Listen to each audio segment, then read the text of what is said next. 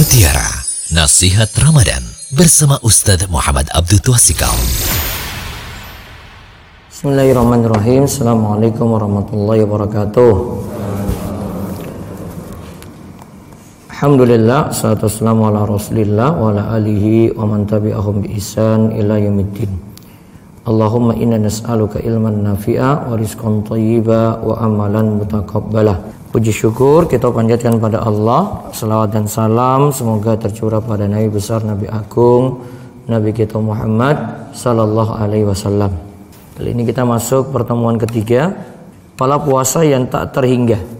Jadi di antara keutamaan puasa Ramadan Kita akan mendapatkan pala tak terhingga dari Abu Hurairah radhiyallahu anhu Rasulullah sallallahu alaihi wasallam bersabda, "Kullu amali ibni Adam yudha'afu hasanata asyru amsaliha ila sab'i mi'ati di'fin. Setiap amal manusia itu dilipat gandakan satu kebaikan itu dibalas dengan 10 yang semisal sampai 700 kali lipat.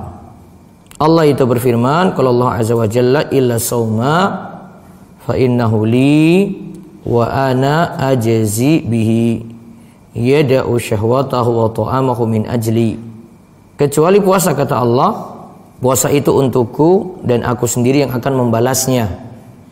Ia meninggalkan syahwatnya dan makannya min ajli karenaku. Lisaim farhatan. Bagi orang berpuasa itu ada dua kebahagiaan. Farhatun inda fitrihi, kebahagiaan ketika berbuka, baik berbuka puasa atau nanti berhari raya. Wa farhatun inda liqa'i rabbihi dan kebahagiaan ketika berjumpa dengan Allah Subhanahu wa taala. Wala khulufu fihi atyabu indallahi min rihil misk. Dan bau dari mulut orang yang berpuasa lebih harum di sisi Allah dari minyak kasturi, dari minyak misek. Maka kalau kita lihat di sini yang pertama pahala puasa itu tak terhingga. Sebagaimana Allah katakan juga untuk sabar pahalanya tak terhingga.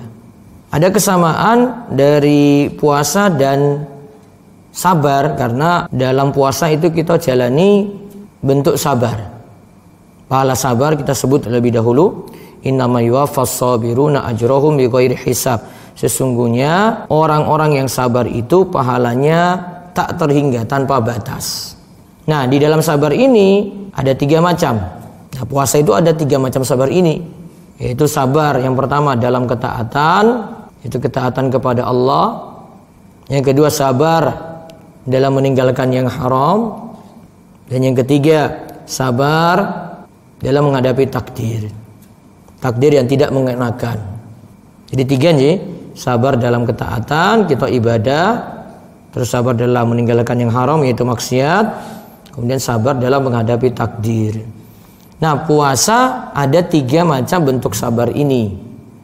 Yaitu kita sabar lakukan ibadah panas-panas keadaan perut itu keroncongan perut itu lapar terus kita disuruh ibadah. Ibadahnya itu ada. Nah diri dari makan minum hingga tenggelam matahari hingga maghrib. Nah sabar juga dalam menjauhi maksiat kita tidak lakukan maksiat bahkan ada hal yang sebelumnya itu boleh namun kita tinggalkan kemudian yang ketiga itu sabar dalam menghadapi takdir karena perut lapar nah itu menyulitkan. Nah, dalam keadaan haus itu menyulitkan. Terus harus kerja tetap buruh, nah itu juga menyulitkan. Nah karena ada tiga bentuk sabar ini, makanya pahalanya sama seperti orang yang sabar. Pahala dalam orang yang berpuasa itu sama seperti orang yang sabar.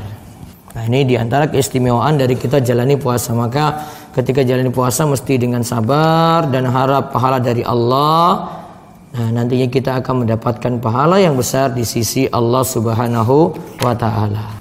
Lalu dikatakan lagi amalan puasa itu khusus untuk Allah. Ya, pahala puasa itu khusus untuk Allah. Maksudnya Allah sendiri yang nanti balas. Karena dalam amalan puasa ini kita tinggalkan sesuatu itu karena Allah seandainya kita mau diam-diam pun bisa batal ke puasa, bisa membatalkan puasa.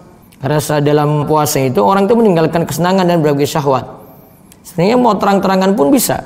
Dan itu jadi rahasia antara dirinya dengan Allah. Sehingga alasan inilah yang menjadikan amalan puasa itu dijadikan spesial Allah sendiri yang membalasnya.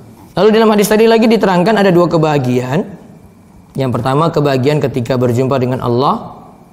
Yang pertama dulu kebahagiaan ketika berbuka puasa. Berbuka sini bisa berbuka sore hari atau nanti berbuka setelah sebulan penuh berpuasa di akhir. Kemudian kebahagiaan yang kedua itu ketika berjumpa dengan Allah Subhanahu wa taala karena bangga dengan amalan puasanya tadi. Lalu yang terakhir bahwa mulut orang yang berpuasa itu sangat-sangat spesial di sisi Allah. Kenapa baunya itu spesial? Baunya seperti minyak kasturi, wangi. Padahal di dunia itu baunya gak enak. Namun di sisi Allah itu jadi wangi karena dia jadikan amalan itu rahasia. Kemudian dia lakukan amalan tadi, yaitu amalan puasa karena mengharap ridho Allah Subhanahu wa taala.